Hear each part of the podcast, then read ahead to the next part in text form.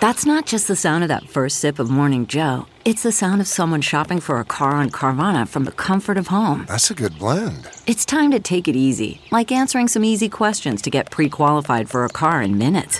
Talk about starting the morning right. Just like customizing your terms so your car fits your budget. Visit Carvana.com or download the app to experience car shopping the way it should be. Convenient, comfortable. Ah. CarMax is putting peace of mind back in car shopping by putting you in the driver's seat to find a ride that's right for you. Because at CarMax, we believe you shouldn't just settle for a car. You should love your car. That's why every car we sell is CarMax certified quality, so you can be sure with upfront pricing that's the same for every customer. So don't settle. Find love at first drive and start shopping now at CarMax.com. CarMax, the way car buying should be. Back in the time of Capone, there was gangsters and killings. Then in the 90s, we were very fortunate to have the Bulls. So we changed the narrative everywhere you went. Michael Jordan, the Bulls. Now we're back to gangs and violence. And so we've got to change the narrative. And we're in charge of our own narrative. So we've got to start taking steps to change that narrative. Hi, everybody. I'm Fran Spielman. My guest this week is the chairman of the City Council's Hispanic Caucus, Alderman Gil Villegas. Alderman, thanks for joining us. Welcome back. Thank you, Fran. Thank you for having me. Earlier this week, you were pleasantly surprised, flattered, but also a little bit frustrated when Mayor Lori Lightfoot unveiled a $16.7 billion budget that included a $31.5 million guaranteed minimum income pilot. This is an idea that you championed and that started really during the Emanuel administration with a task force that recommended it. It calls for sending $500 monthly checks, no strings attached, to 5,000 of Chicago's neediest families for 1 year. Why were you pleased, and why were you also frustrated? Well, as you stated, this idea came about in 2018. I was part of that task force as well.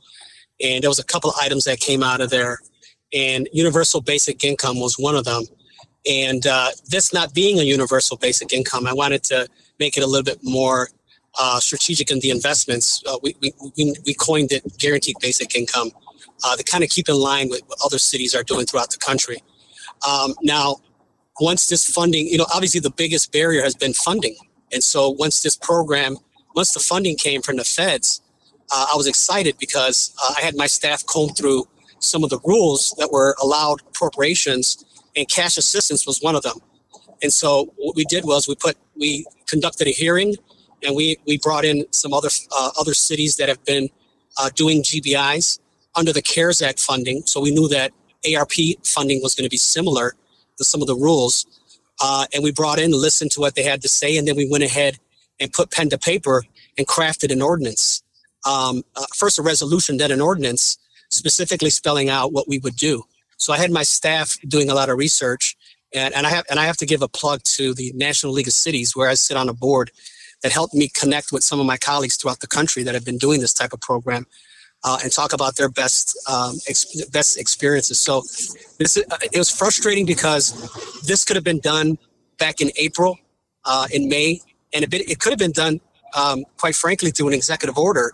So that way we can do it as quickly as possible to get money into the hands of people that have been devastated by this pandemic. The ARP Act, let's step back for a second to see how this came about. There was a presidential election that took place, and payments of stimulus was an issue.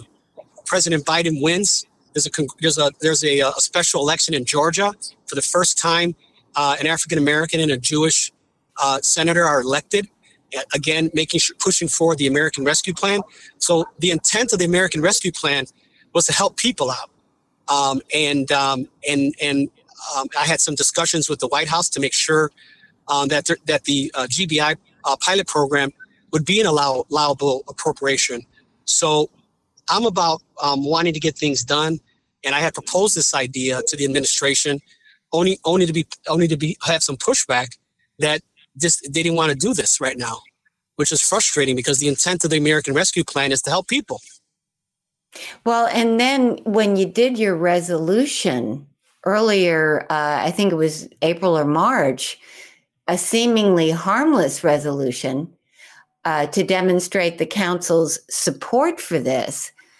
It touched off a heated debate. Alderman Jason Irvin, the chairman of the Black Caucus, demanded on that day that reparations come first.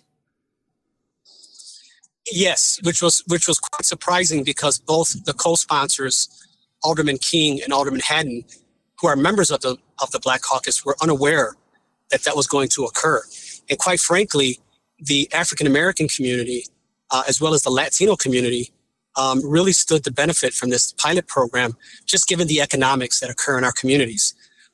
And if we're going to talk about reparations, my response to the chairman at that time was, well, where's your ordinance at to talk about reparations? See, I don't want to talk about it. I want to do it.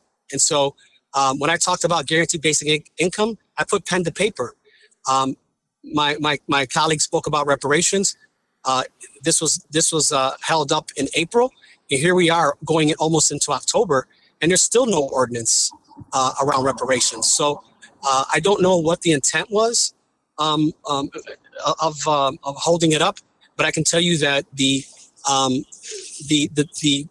benefits of this guaranteed basic income program would have benefited both the Latino community as well as the African American community. So again, I was trying to help people as quickly as possible, given the fact that the American Rescue Plan had been passed and we were slated to get money in May. And so why if the money is coming into the city coffers in May, why wouldn't we want to get that money out the door as soon as possible, given that people are still struggling from a pandemic? So why do you suppose the mayor put you off then, and why is she pirating this now? I don't know, quite frankly. I'm not sure, because again, 6 months ago, we could have been started this pilot program and got it going. We could have been 3 months into the actual pilot, knowing that it would have taken at least 3 months to get a program put together. But this is not a novel idea. This is things that this has been going on throughout the country. And so we could have looked at other cities for best practices. So I'm not sure. I think it has to do with wanting to put a lot of good things in the budget, which would make it harder for folks not to want to support the budget. I got the feeling it was thrown in at the end because at our editorial board, Mayor Lightfoot referred to it as a $3 million program. She didn't even know the cost of it herself. And when we asked who would be eligible, they didn't know that either. So a lot of this has not really been thought very much through. Which is frustrating because my staff has spent a lot of time and did some research, and all they had to do was just reach out to us and say, hey, we want to include this. What data do you have? And we would have been more than happy to present the administration with some of the data that we were able to dig up. And to the point where we even had maybe utilizing some of the ID, the city's ID card, city key, in order to be the vehicle that receives the funding to promote both the city key as well as make it an item where you can get like a cash app on it.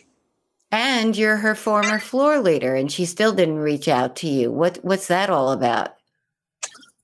I'm not sure. You may have to call her to ask her about that. I'm not sure. Is there some bad blood there? I wouldn't say there's bad blood. I would just say there's just not a lot of communication. And why is that? I mean, why were you her floor leader, and why are you not now? What happened there, and why was it so difficult to be her floor leader? Well, I wanted to focus on some of the things that I've been working on. I wanted to focus, obviously, on the committee that I chair, Economic Capital and Technology, but I also wanted to focus on three national boards that I'm on, which are the National Association of Latino Elected Officials, Democratic Municipal Official, and then National League of Cities.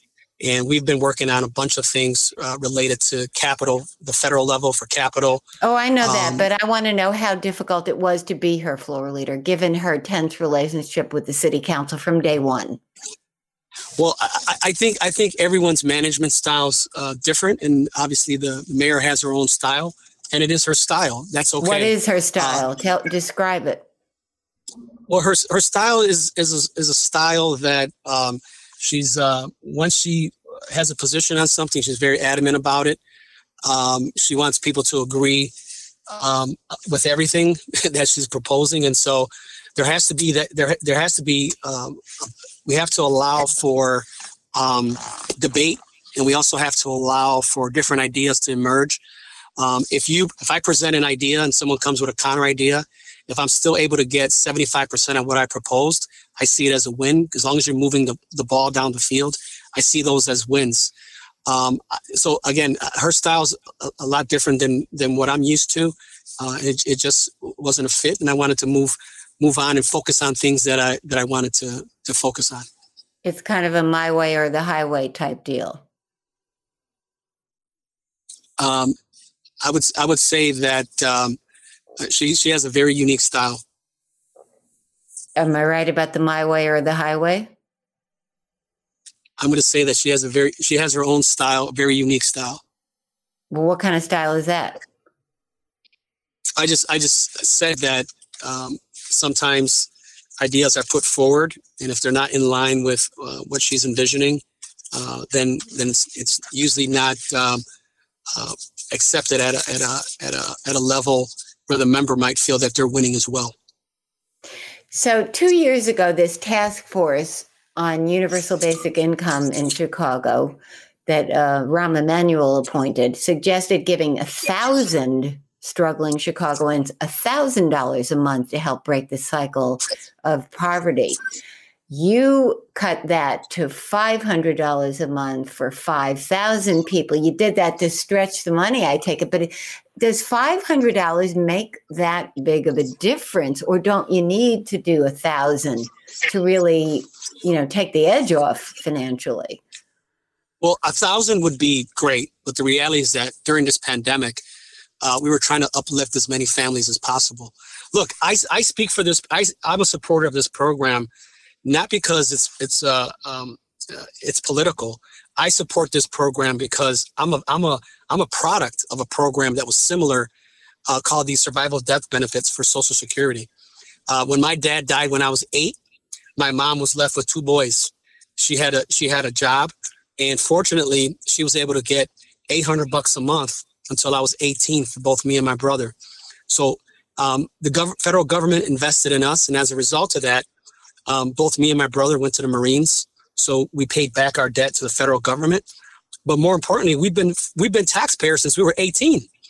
So we've paid back the investment that the federal government did in us 4- or 5-fold. So I think it's important that when we're talking about infrastructure, investing in infrastructure, we're also talking about investing in the human infrastructure. And so since this was an allowable appropriation under the ARP Act and would not have to seek a waiver, this was something that could immediately been done. I thought it was a good opportunity to help people. Mind you, I would also add that the Latino community, there's some people in the Latino community that did not benefit from the stimulus package, the stimulus checks. They received none because of their status as a citizen. So I saw this as an opportunity to potentially help those folks that are taxpayers but don't have the ability to benefit from some of the federal programs. What about the stereotypical fears that are raised about these kinds of universal basic income programs? That the check will make recipients stop working, that they might not have the incentive to go out and find a job or to work that extra job, or that they might use the money for drugs and alcohol. What about those stereotypes? Okay, so nothing is perfect. But when we looked at the Stockton report, 1%. Stockton, California. Stockton, California, along with Stanford. They did an analysis on the Stanford, Connecticut? Universal basic. Stanford University. Oh, Stanford University. Sorry. Yes, did an analysis with Stockton, and based on the information that they were able to gather, 1% of the recipients of these dollars spent it on alcohol and cigarettes. 1%. 12% of the recipients got a better job because they were able to take a sick day and not have to worry about making ends meet at the end of the month while they try to better themselves. There was other percentages there, and all of it was positive. Of course, it's going to be negative. And quite frankly, if you're thinking that someone's going to retire or stop working for $6,000 a year, where the heck are you going to live at in the city of Chicago for $6,000 a year? So I think I know the price of incarceration, which is about $50,000 a year. We know the price of people getting shot and not dying, but getting shot and getting to the hospital are in the hundreds of thousands of dollars. And so here we are talking about a program, $6,000 per family, which would allow a working mom the ability to either work with dignity, allow for that funding to happen where she would spend it on some daycare so that she doesn't have to take the second job, which means that potentially the streets are going to be watching the kids, which in turn leads to gang violence. We need to start being a little creative in thinking how we're investing in people. And again, this is a small amount. When we look at the total investment from the 1.9 billion, this was 1.5% of the total funding would be for this pilot program, 1.5%. Again, we know what the price is for incarceration, and we know what the price is for people getting shot. I thought this would be a good opportunity to use these funds in a positive way for folks that are working and allowing them a little extra assistance so they can continue to be contributing to Chicago society. What happens when the federal spigot gets turned off? What do you do then when the year is over? What do you do? Right. Perfect. So what we were thinking about based on our research was we would have the recipients have a card where they would spend their money. We would be able to track where they're spending the money. Based on how they were spending it in the 6-month period, we would then be allowed to go and talk with philanthropic contributors, corporations, and find out, how can we try to underwrite some of these funds for this type of program to see if, now that we had some data, in order to see if it can, in a program that could be done in perpetuity. But the reality is that we got to start somewhere, and you got to have data if people want to invest. And so if we're able to use this funding, which is an allowable appropriation, to put forward a program, measure it, and then try to find people to help us fund it moving forward, I think was a good approach and a good appropriation of ARP acts. Again, and I'll mention it was an allowable appropriation according to the Treasury, without having to get a waiver. I think that once the pilot was done, we could measure it and then move forward with whether or not this is something that the city wanted to invest in, or something that corporations as well as philanthropic folks, we would talk to them about helping us fund it.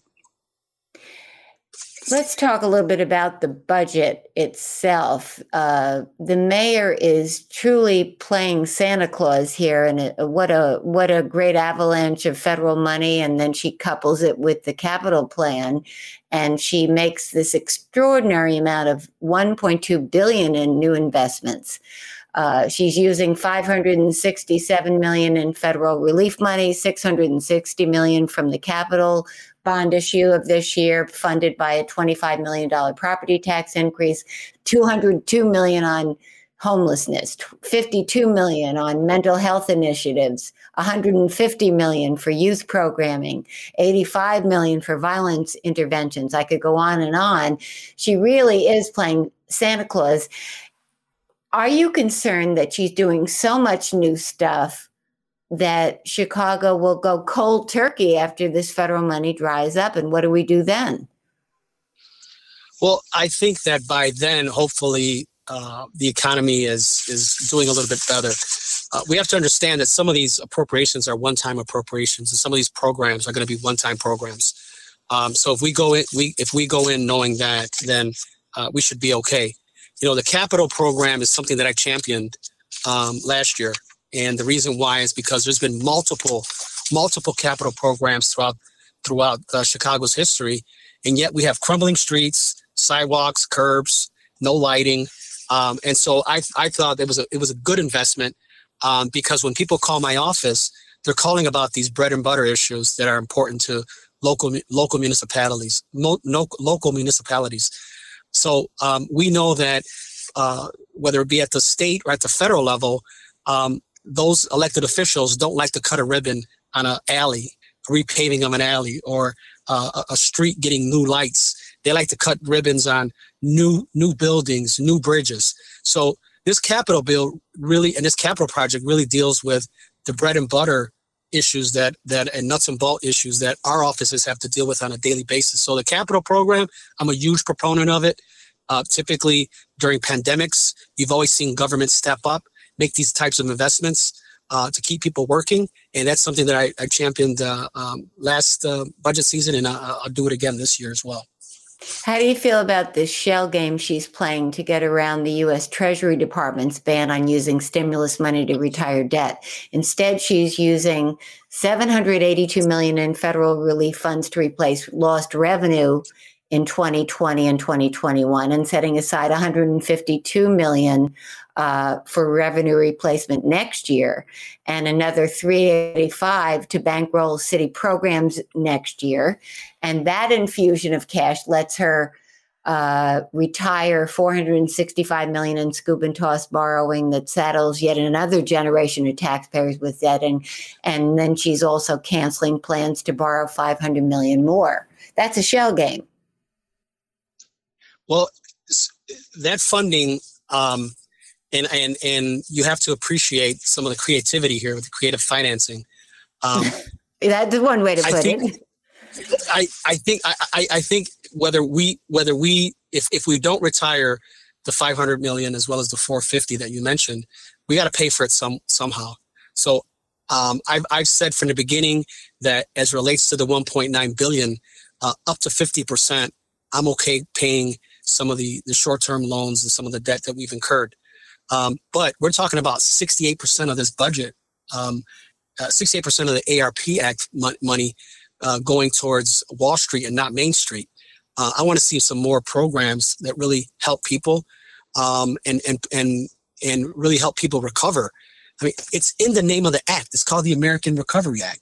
And that's what we need to do, is make sure during this pandemic people are coming back. So that's what I have to say about that. Again, the mayor proposes her budget. Now we start the hearings starting Monday, where we have the ability to grill some of the departments. I'm sorry, Friday rather. Tomorrow we start this the process. We'll be able to ask the CFO, the budget director, as well as the comptroller.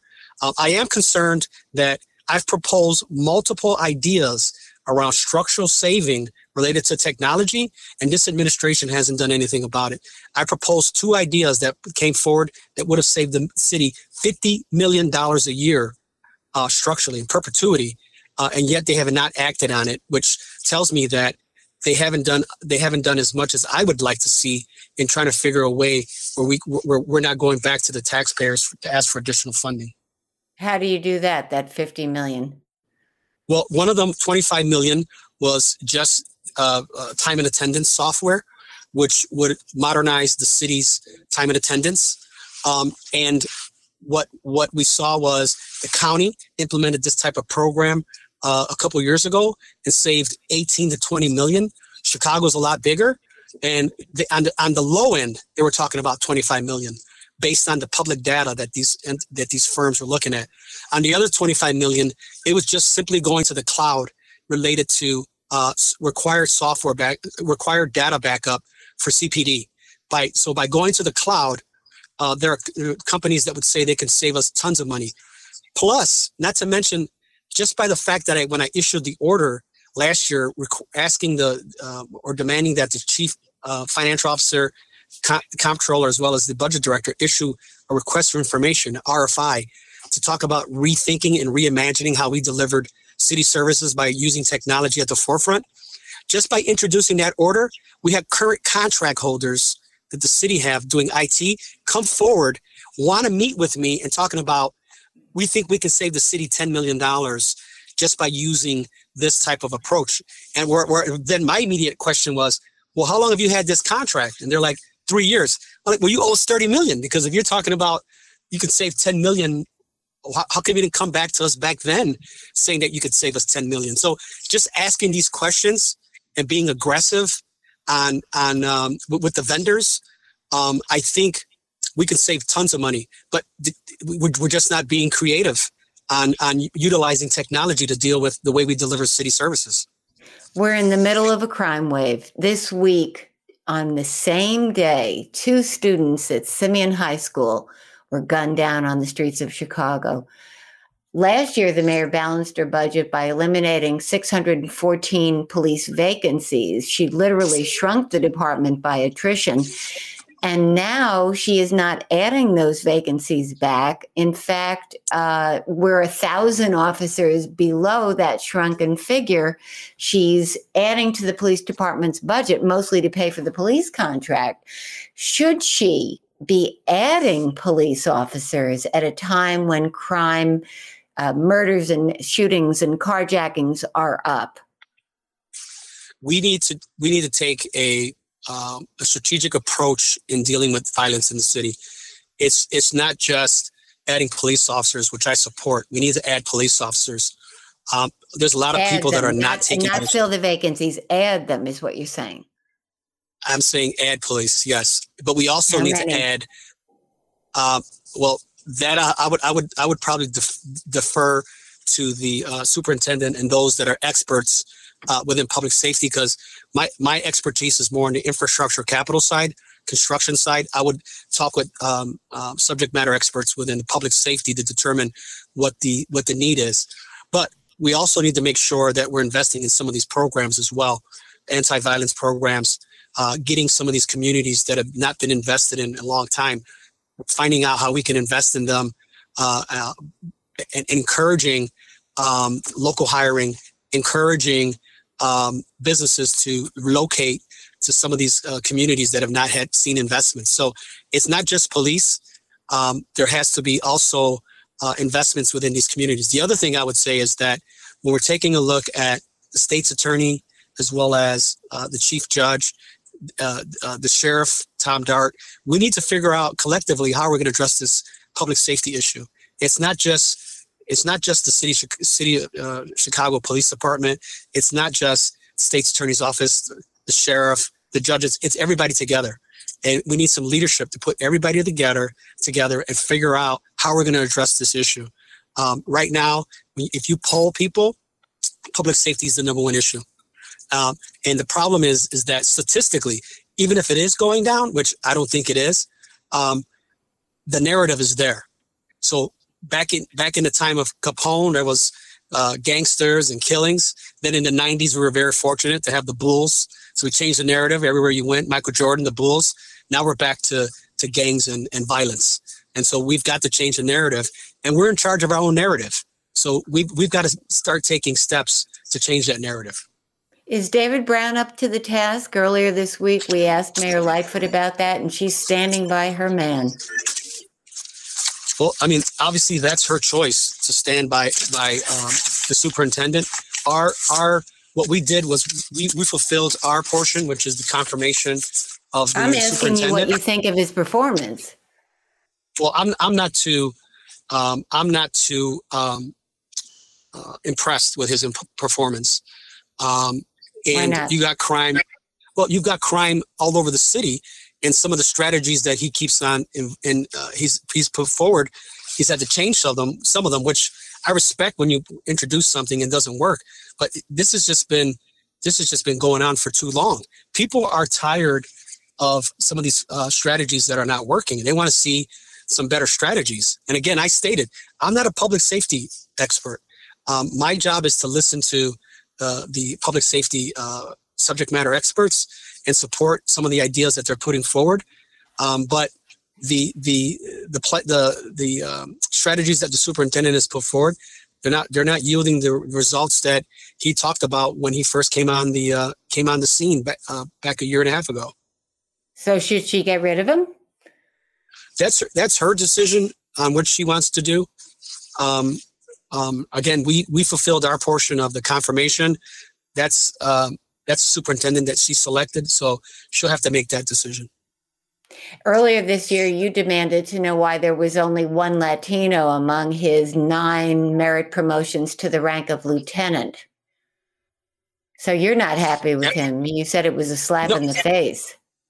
No, absolutely. I mean, here, you had a merit promotion opportunity to really diversify the bench.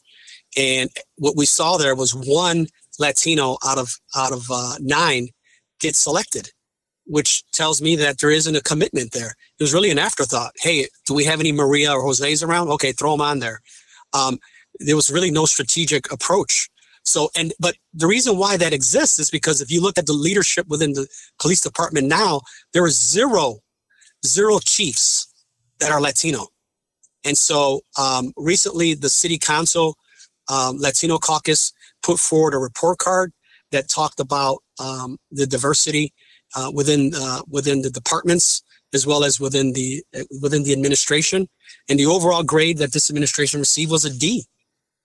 Because there's not a commitment. And since then, you have a school CEO named Pedro Martinez, a former CFO under Arnie Duncan, who was in Chicago. He went to San Antonio and a couple of other places. He's back home now. He's not an educator. Does that appease you? Well, here, look, there's been this month, there's been recent appointments of Latinos, which I appreciate. Who's However, that? Other than Martinez. Well, you have Pedro Martinez, who's the new CPS CEO. You have Ms. Velasquez. Procurement chief. Chief procurement officer. Yeah. Yeah, Ms. Velasquez, that's coming on. And then you have Eric Varela, who's the new Port Authority. So this is all happening during Hispanic Heritage Month, which I appreciate. But we're Hispanic the other 11 months too. And my job is to make sure that throughout the year and throughout the administration, the course of the administration's term, that we're giving fair assessments of the administration as it relates to diversity and, more importantly for me, parity. Because diversity and equity and inclusion is not working for our community. We need parity. We need to make sure that as opportunities come up, that Latinos are given an opportunity and selected. So right now you have 30 to 32 commissioners. You have three or four commissioners that are Latino, when in fact it should be anywhere between 10 and 12. So we want to see parity because diversity, equity, and inclusion ain't working for us. In the 2020 census, Hispanics bypassed Blacks as Chicago's majority minority. The Hispanic population is up 5.2%. The Black population is down almost 10%. How do we get... how many wards do you think more Hispanic majority wards does the Hispanic community deserve with the census? And how do you avoid refueling political tensions between Blacks and Hispanics as the Black community tries to hold on to the 18 majority Black wards that it has? Well, all I can say is that right now we are looking at the data. We are looking at ensuring that we're following the Voting Rights Act, and we're also listening to people through the city of Chicago to determine what a fair map is going to look like. So that's what we're doing right now. I'm not prepared right now to put a number on it, but I can tell you that the number that we do move forward with is going to be based on data, the Voting Rights Act, and what people want within the city of Chicago. I'm not just going to throw... What about the Black-Hispanic tensions? How do you avoid that? Well, I think that it could all be avoided by continuing to have open dialogue, have the ability to negotiate and compromise. If that occurs, I think that we can come to a place where we can all land and be comfortable. But if there's no negotiations or no compromise that's going to exist, then I'm one not to negotiate against myself. We'll just move forward with what it is that we feel could be defendable, what the people want. And then also, more importantly, based on what the data is producing. Can a referendum be avoided? 10 aldermen can force one. There's always the ability to avoid a referendum. If everyone comes in with an open mind, if everyone comes in really to negotiate and compromise, we can definitely avoid that. So it's going to be dependent on other people, because I can tell you right now that the Latino Caucus is prepared to negotiate and in good faith and try to come to a compromise. But as I stated before, we won't be negotiating against ourselves. Are you giving any thought to running for mayor against Mayor Lori Lightfoot if she runs? No, I'm not. None at all. So that's out of the question? Right now, I'm focused on redistricting, the budget. I'm focused on the national boards that I'm on, focused on the committee that I'm working on. That's where I'm focused on right now. Can she be reelected? We are a year and a half away, which is an eternity in politics. Right now, if she sits, yes or no?